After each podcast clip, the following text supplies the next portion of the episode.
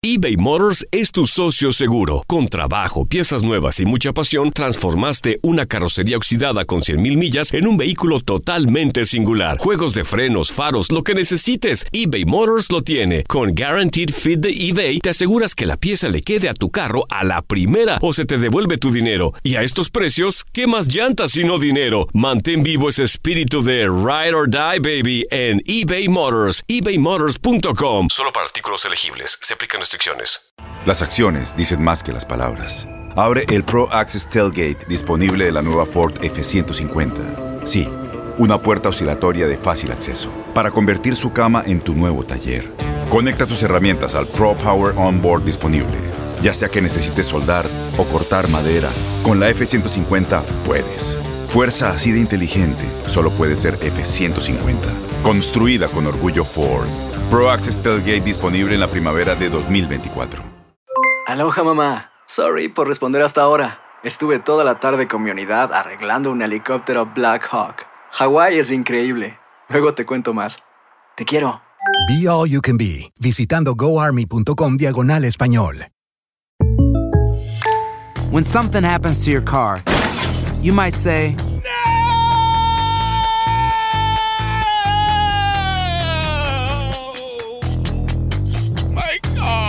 but what you really need to say is something that can actually help. Like a good neighbor, State Farm is there. And just like that, State Farm is there to help you file your claim right on the State Farm mobile app. So just remember, like a good neighbor, State Farm is there. State Farm, Bloomington, Illinois.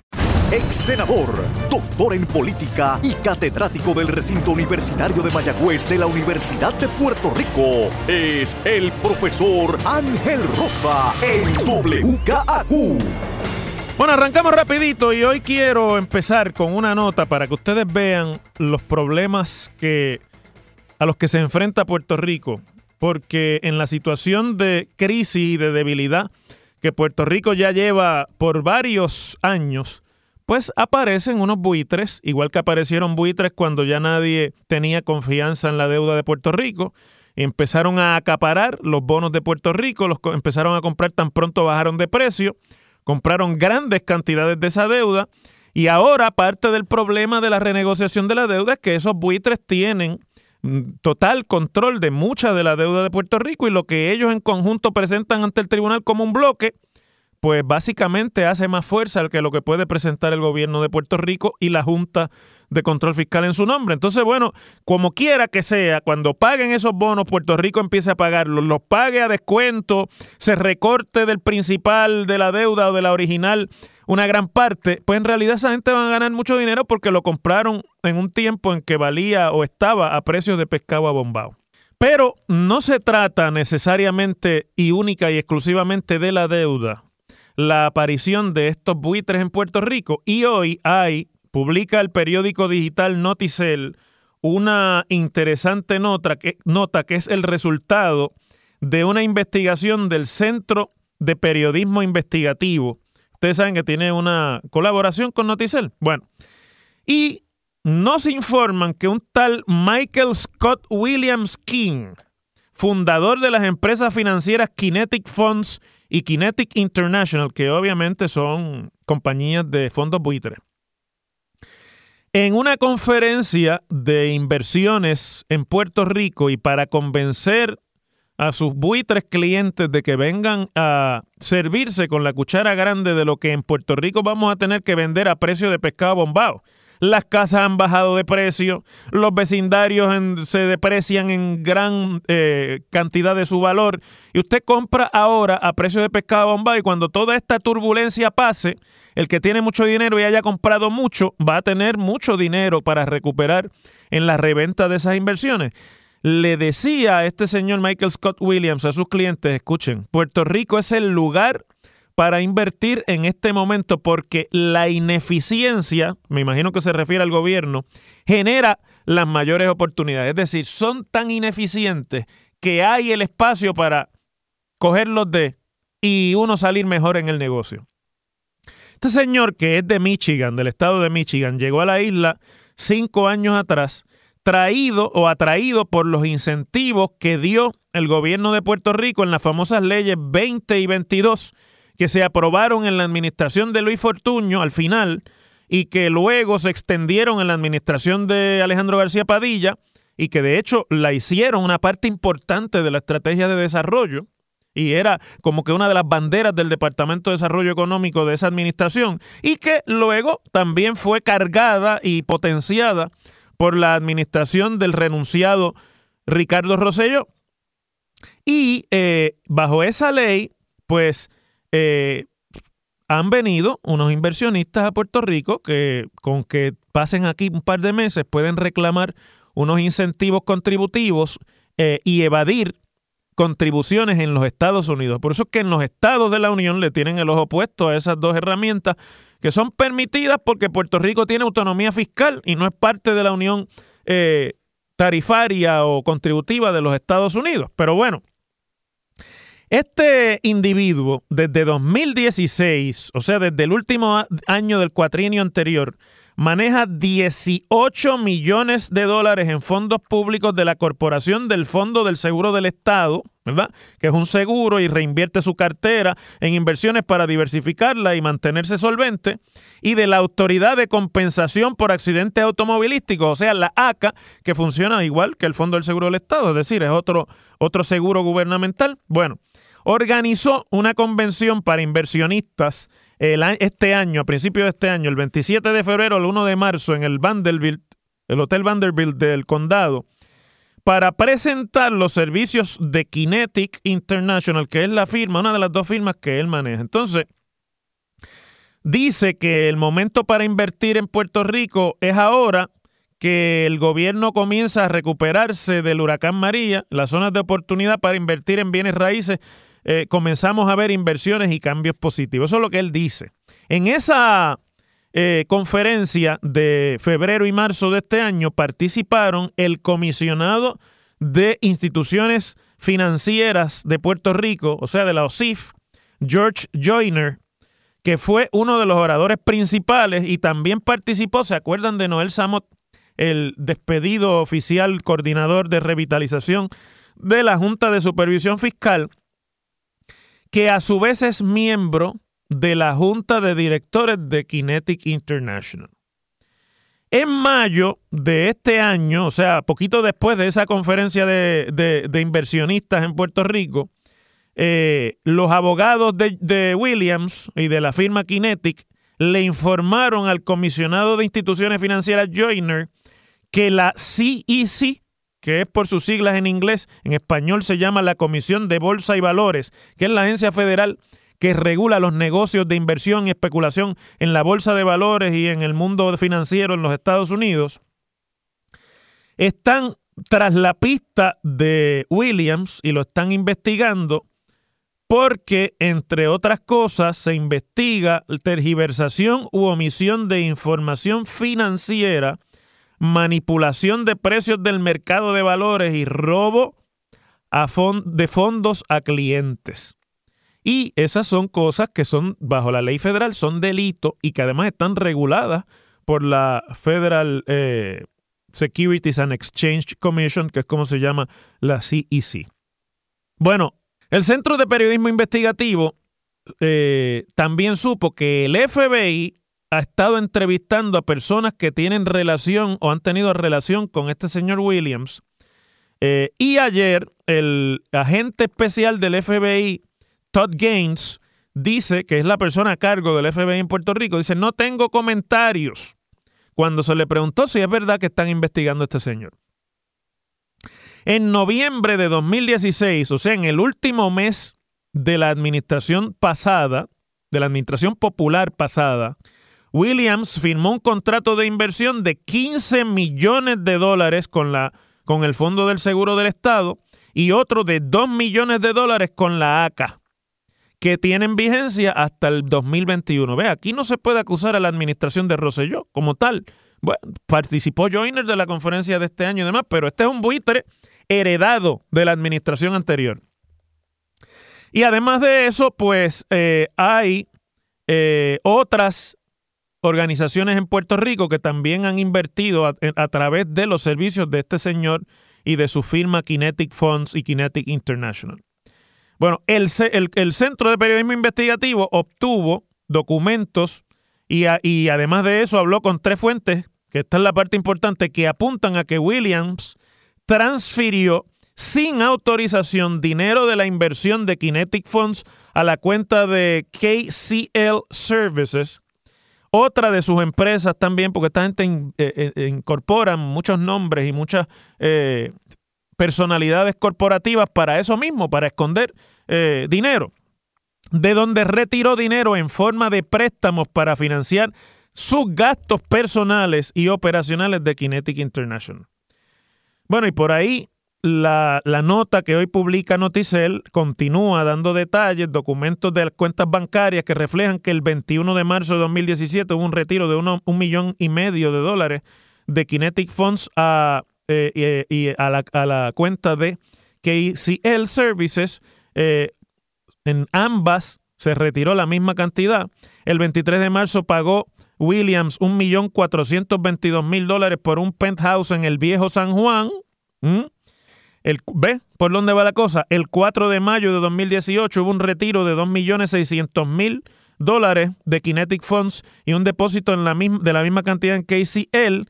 Y el mismo día, Williams pagó 2.9 millones de dólares al fideicomiso de conservación por el edificio del antiguo Banco Español en la calle Tetuán del Viejo San Juan, que eso es por allí bajando por la barandilla, cerca de donde está la Cámara de Comercio que era el, edificio donde por muchos años estuvo el fideicomiso de conservación. Eh, y así por el estilo, este señor evidentemente está comprando a precio de pescado abombado lo que en otros tiempos eran joyas del real estate en el viejo San Juan y en Puerto Rico, como tantos otros han hecho bajo estas leyes de, de las 20 y 22 que tanta coba le dan aquí y que tanta gente dice que esa es la manera de atraer capital a Puerto Rico y resulta que ni pagan allá ni pagan acá y además de eso este es el tipo de gente que se atrae. Truqueros de Wall Street que están acostumbrados a bregar de esta forma y que los federales le tienen siempre el ojo encima porque mire que en Wall Street hay trampa y hay delitos y que llegan a Puerto Rico a hacer lo mismo. Yo les digo a ustedes que este es el problema de los momentos en los que Puerto Rico está, porque detrás de la desgracia de Puerto Rico económica, eh, fiscal, gubernamental, vienen los que con su gran cantidad de dinero o, con sus malas prácticas vienen a, a, comerse lo que quedó, pero a comérselo y llevarse lo que puedan. Tampoco estamos hablando de dejar ningún tipo de actividad económica aquí en Puerto Rico. ¿Cómo es que este señor entonces se vincula contributivamente en Puerto Rico? Pues el 3 de marzo de 2016, o sea, repito, en el último año del cuatrienio anterior, incorporó en Puerto Rico una compañía de responsabilidad limitada, lo que llaman un LLC en el mundo de corporaciones, eh, que se llama el Morro Financial, con la que se acoge a los beneficios de la Ley 20, que es la exportación de servicios exenta de contribuciones. El Morro Financial, que es de él, tiene como cliente a sus otras empresas, KCL Services y SCIPIO, que son incorporadas en Puerto Rico y además de eso tiene también a, Kinetic Investment Group incorporada en Delaware, que es otra de las joyas de la corona de cómo se brega con las leyes contributivas en los Estados Unidos y que tiene la dirección en la Florida pero está incorporada en Delaware porque así pasa con muchas corporaciones. Por eso es que muchos de los casos de corporaciones se ven en Boston, porque Delaware es un estado que tiene unas leyes permisibles con una serie de beneficios para la incorporación de firmas y, mucha gente, aunque no estén en Delaware, se incorporan en Delaware. Todas las empresas son propiedad de este buitre, que ahora lo tienen bajo la pista los federales. De esa forma, como ya estaba incorporado en Puerto Rico, pues se convierte artificialmente en alguien de personalidad jurídica en Puerto Rico y se acoge la ley 20 de exportación por dar servicios a un cliente que no es de Puerto Rico, que son sus propias corporaciones, están incorporadas en los Estados Unidos. Él se da servicios a sí mismo para hacer dinero él con la compra de propiedades y de, de un montón de inversiones a precios de pescado bombado. que ya sabemos lo que piensa, que la ineficiencia que hay en Puerto Rico le permite a todo el mundo hacer billetes menos a los puertorriqueños. Y entonces, dándose servicio a sí mismo, le presenta un caso al Departamento de eh, Desarrollo Económico y le dan la exención de ley 20 y 22. Ustedes se fijan. Lo importante en todo este entramado que eventualmente estoy seguro que los federales le echarán el guante, le echarán mano, no es si lo cogen o no. Ya lo cogieron, porque si lo están investigando en la CIC, en el FBI, ese no se va a salir airoso. Lo importante, mis amigos, es que detrás de todas esas tramoyas que se le presentan a ustedes por los gobiernos de ambos partidos como que son la gran oportunidad para salir de la crisis y para que haya inversiones y para que Puerto Rico eche para adelante y para que llegue el dinero que perdimos con las 936 y todo eso en realidad no hay ninguna actividad. Lo que hay es un traqueteo, un juego legal con capitales extranjeros y locales, pero es para hacer dinero con la desgracia y la situación en Puerto Rico. ¿Y quiénes son los que hacen dinero? Pues los intermediarios. Y después usted ve a muchos de los que los ayudan a hacer esos negocios en Puerto Rico, que se convierten en consultores o se convierten entonces nuevamente en ciudadanos que están en la empresa privada y que tienen guisos con los mismos que trajeron a guisar con la desgracia de Puerto Rico. Eso ha sido así, amigos, desde hace siglos, y no estoy exagerando. Si usted hace una investigación a fondo de cómo fue que se dieron aquí las primeras transacciones luego de la invasión americana y la ley Foraker, y quiénes eran los que les ayudaban a aquellos colmilludos entonces a hacer negocios con el gobierno y con el pueblo de Puerto Rico, verá que el patrón sigue siendo el mismo un siglo y 20 años después. Y Ahora nos preguntamos, pero ¿y qué es lo que está pasando? ¿Cómo es que hemos llegado a esto? Bueno, hemos llegado a esto porque se acabaron los chavos, pero en realidad siempre ha sido el mismo cuento. Las cosas como son. En WKAQ se abre el aula del profesor Ángel Rosa. Conoce de primera mano cómo se bate el cobre en la política. Las cosas como son. Profesor Ángel Rosa en WKAQ.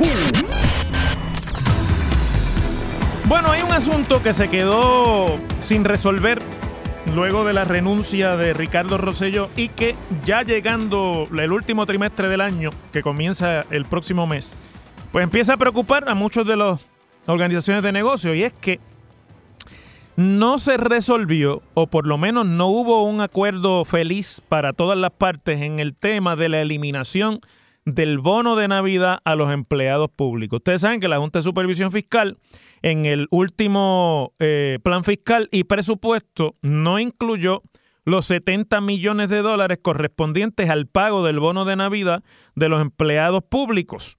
Y eso, pues obviamente, eh, fue un tema de mucha discusión.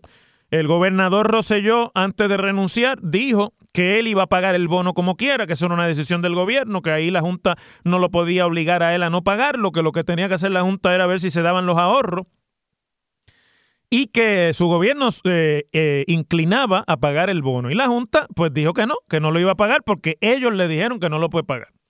En todo ese, en ese momento llegó la crisis del verano, renunció Roselló, llegó Wanda Vázquez, Wanda Vázquez se ha reunido tres veces ya con la Junta de Supervisión Fiscal, dice que hay una mejor relación entre el gobierno y la Junta desde que llegó la gobernadora, pero de esto no se ha dicho ni pío.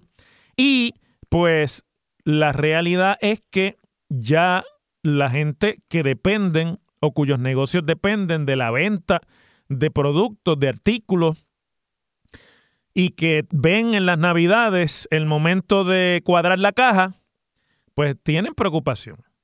Y ayer eh, Jorge Argüelles, que es el presidente del Centro Unido de Detallistas, eh, dijo que a ellos les preocupa porque el incentivo del bono de Navidad, o sea, la inversión que hace el gobierno en la nómina de los empleados públicos para la temporada navideña representa, según él, el motor de la actividad económica que genera la temporada navideña. O sea que ellos están esperando que la gente cobre el bono porque la gente sale directamente a gastarlo en regalitos, en comida, en cosas para las fiestas y, eso obviamente tiene un efecto temporal, cada vez menos, pero lo tiene sobre las ventas navideñas. Y aseguró que el panorama puede ser peor si es que las corporaciones públicas, que son una partida distinta a las del gobierno central, no pagan tampoco los 17 millones de dólares que corresponden corresponden al bono de los empleados de las corporaciones públicas, que no están, repito, en la nómina del gobierno central. Dice Argüelles, eso va a afectar el comercio y tendrá un efecto devastador sobre la economía. Nos hemos tenido que ajustar a comprar lo que realmente entendemos que se va a vender. Esto se suma al yugo del impuesto al inventario, por lo que no creo que habrá mucha variedad se refiere a los productos que estén disponibles para el consumo durante la temporada navideña. E indicó que durante las navidades pasadas las ventas crecieron un punto porque estaba sintiéndose el efecto y lo que creció fueron dos décimas de punto.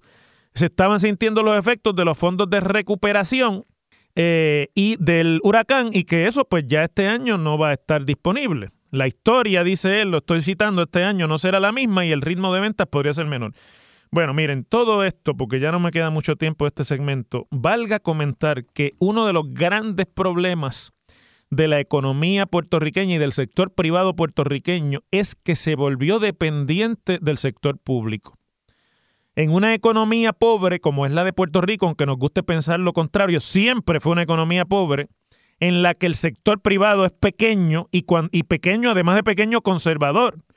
Aquí el sector privado lo que hace es guardar sus chavos y algunos en el, en el, en bancos extranjeros, ni siquiera en Puerto Rico, y reinvierten muy poco del capital de ganancias en la economía de Puerto Rico, pues la economía se fue achicando y se convirtió cada vez más en una economía que depende del gasto público. Cuando el gobierno entra en problemas fiscales, y, y vamos a salirnos aquí del asunto del bono, haya o no haya dinero para pagar el bono, cuando el gobierno enfrenta problemas fiscales, se le vuelve un problema al sector público porque la reducción del gasto público se vuelve un problema de contracción al, sector privado también. Todo esto yo creo que es una buena lección. Yo creo que el bono no va a sobrevivir. Yo creo que eso ya se fue y nunca más volverá. Los empleados no lo van a ver. Excepto que la gobernadora decida pagarlo y no tener ningún apego a lo que dice la Junta en su plan fiscal, pero eso le va a acarrear a la gobernadora su, primer verdadero careo y empezar ya a dejar la luna del miel con la Junta y hay que ver si el gobierno y la gobernadora Vázquez están dispuestas a eso, a cambio de lo que supuestamente están negociando con la Junta para que no haya recortes en las pensiones y otras cosas más. Pero, pues, ciertamente el sector privado en Puerto Rico se tiene que buscar otras formas de subsistir porque del capital público cada vez van a tener menos disponible para subsidiar sus operaciones. Ese ha sido un problema endémico, es un problema de diseño en la economía de Puerto Rico cuando decidimos que teníamos que tener un gobierno grande y gastón para ecualizar o para resolver un poco el problema de la pobreza, que es por lo que Puerto Rico tiene un gobierno grande, porque hay mucha pobreza y el gobierno es el, el inversionista principal de la economía. Esos tiempos se van acabando y cada vez van a ser peor para el sector privado y para la economía en general. Boost Mobile tiene una gran oferta para que aproveches tu reembolso de impuestos al máximo y te mantengas conectado. Al cambiarte a Boost, recibe un 50% de descuento en tu primer mes de datos ilimitados. O, con un plan ilimitado de 40 dólares, llévate un Samsung Galaxy A15 5G por $39.99. Obtén los mejores teléfonos en las redes 5G más grandes del país. Con Boost Mobile, cambiarse es fácil. Solo visita boostmobile.com. Boost Mobile, sin miedo al éxito. Para clientes nuevos y solamente en línea, requiere AroPay. 50% de descuento en el primer mes requiere un plan de 25 dólares al mes. Aplican otras restricciones. Visita para. Dale más potencia a tu primavera con The Home Depot. Obtén una potencia similar a la de la gasolina para podar, recortar y soplar con el sistema OnePlus de 18 voltios de Ryobi desde solo 89 dólares. Potencia para podar un tercio de un acre con una carga. Potencia para recortar el césped que dura hasta dos horas. Y fuerza de soplado de 110 millas por hora. Todo con una batería intercambiable. Llévate el sistema inalámbrico OnePlus de 18 voltios de Ryobi. Solo en The Home Depot. Haces más, logras más. Este abril te invitamos a nuestra feria virtual Univisión Contigo rumbo a la universidad. Conéctate virtualmente con representantes de colegios y universidades en la costa este. Desde Nueva York a Florida, aprende sobre ayuda financiera, becas y otros recursos para continuar tu educación. Regístrate para asistir y para la oportunidad de ganar una tableta. Te esperamos en Univisión Contigo rumbo a la universidad del 3 al 9 de abril. Regístrate ya en univision.com diagonal universidad. ¿No se merece tu familia lo mejor? Entonces, ¿por qué no los mejores huevos? Ahora, Egglands Best están disponibles en deliciosas opciones. Huevos clásicos, de gallina libre de jaula y orgánicos de Egglands, que ofrecen un sabor más delicioso y fresco de granja que le encantará a tu familia. En comparación con los huevos ordinarios, Egglands Best contiene la mejor nutrición como 6 veces más vitamina D, 10 veces más vitamina E y el doble de omega 3 y B12. Solo Egglands Best. Mejor sabor, mejor nutrición, mejores huevos. Visita egglandsbest.com para más información.